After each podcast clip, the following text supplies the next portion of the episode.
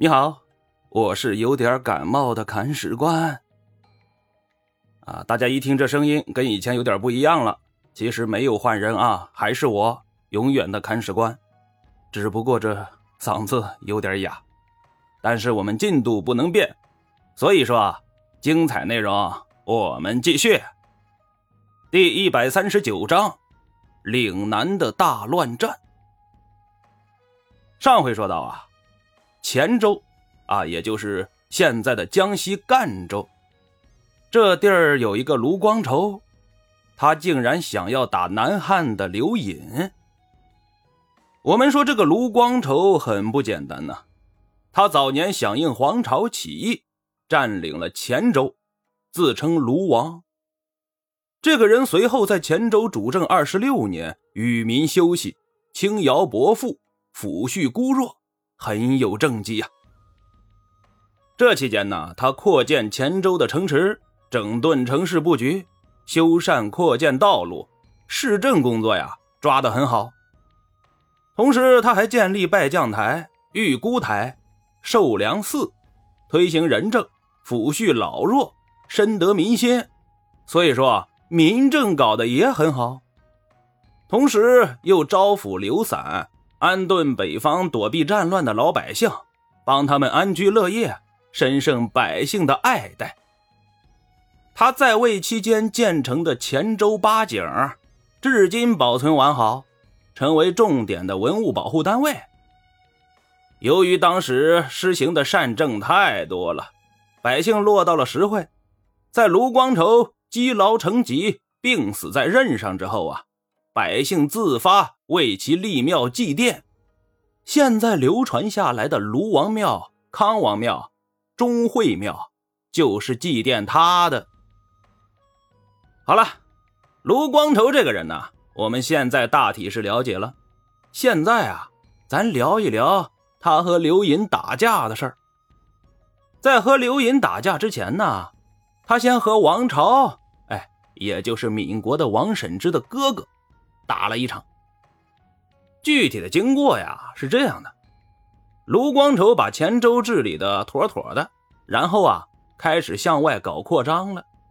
扩张的方向啊就是岭南地区，而这时候的闽国的王朝啊还在世，啊也就是福建那一块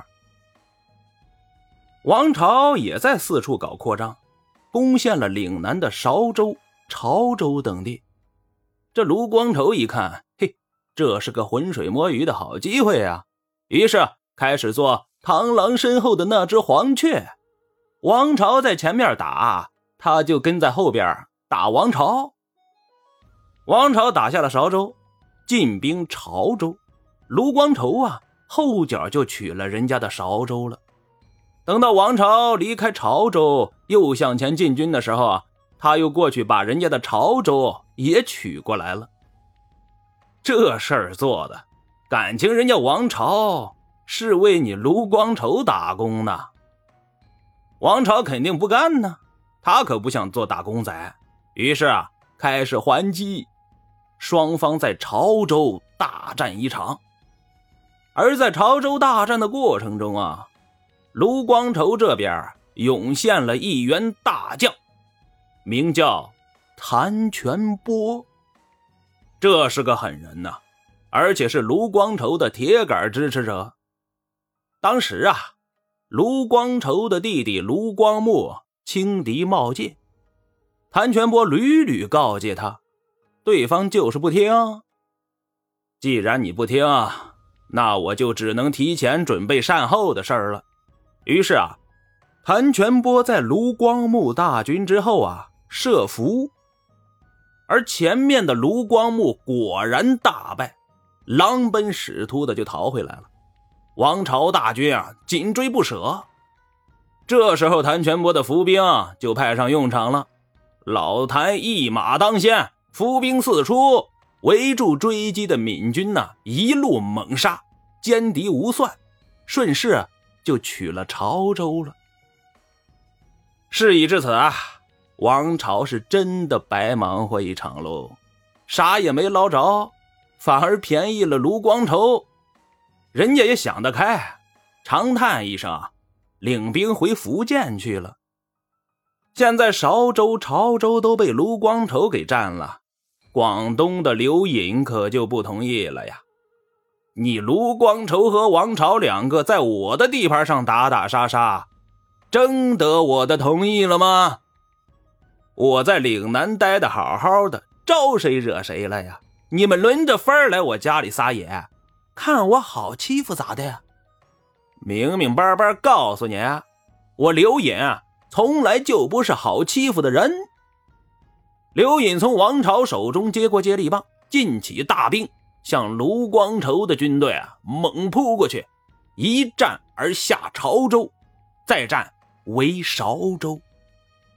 韶州离黔州可就比较近了呀，而且是卢光头的儿子卢延昌驻守，这个人带了很多兵，不是那么好打的。刘隐的弟弟刘岩呐，是前线带军的主将，他就跟哥哥刘隐说呀：“韶州兵多将广，又有黔州军队的援助，不能急切进攻啊，要缓缓图之。”刘隐大怒：“缓缓图之，要缓个什么时候？兵贵神速，我现在就要进攻。”但是他要进攻，却不自己去。自己坐镇中军，让弟弟刘岩带兵往前冲。刘岩带着大军浩浩荡荡进发，把韶州里三层外三层围了个水泄不通啊！这时候，江水暴涨，水流湍急，船只都无法通行了，后面的粮草供应可就跟不上了。围城的大军啊，开始饿肚子了。而祸不单行啊！黔州的卢光头听说儿子被围，亲自带兵来救。而卢光头不是一个人来的，他还带了自己的头号战将，这员战将就是之前打下韶州、潮州的谭全波。（括弧）其实黔州啊，之前也是人家打下来的。这个谭全波呀，打仗那是不要不要的。后续啊，我们会再说。为什么这么说？谭全波和卢光头是同乡，两个人关系能够好到穿一条裤子。当时黄巢起义席卷南方，谭全波、卢光头两个手拉着手就去参加了附近的强盗组织。而谭全波智勇双全呢，有胆有识，组织里的人呢，公推他为首领。这时候，谭全波就说了一句话。你们是想一直做贼呢，还是想要建功立业？如果想要把贼这个职业一直做下去，我当你们的老大也就足够了。但如果想要建功立业，需要推举一个雄才大略的人出来。卢公仪表堂堂，就是这样的人。这个卢公啊，就是指卢光头。谭全波在台上说了这么一大通，激情四射呀。但是台下边的大家听完之后啊，都不以为然，只是礼节性的说声“好呀，好呀”，然后就没下文了。谭全波可就怒了呀，当即拔剑出鞘，哆哆哆连挥三剑，砍倒一棵大树，吼道：“谁若不服从命令，有如此目！”大家一看，嘿，对方还真急眼了，没办法了呀。这才拥立卢光头为帅。什么是朋友啊？真正的朋友是志同道合的那种，他们能够欣赏对方的长处，时时刻刻想着成全对方，在相互帮衬中实现各自的自我价值，进而达到最终的共同的理想目标。这就是谭全波和卢光头之间的关系。我们说谭全波有一双慧眼呐，他能看到卢光头的过人之处。卢光头有一颗宽仁之心，他的能力是含而不露，一旦爆发，将成就福泽一方的大业呀。所以说，谭全波名义上是卢光头的手下，实际上两人比兄弟还亲。现在这两兄弟再一次手拉着手出发了，他们要来打刘岩。在来的路上啊，这哥俩就开始交流了。卢光筹说：“黔州、潮州都是兄弟你攻下来的，我不擅长打仗，两地防守的任务还是需要你来做呀。”谭全波说：“刘岩这个人我知道不难对付，看我怎么修理他。”那谭全波是怎么修理刘岩的呢？精彩内容啊，我们下回继续。本章播讲完毕，感谢您的订阅收听。如果您有好的意见和建议，欢迎在评论区留言。如果您感觉这个专辑还不错，欢迎您转发微信、微博、朋友圈。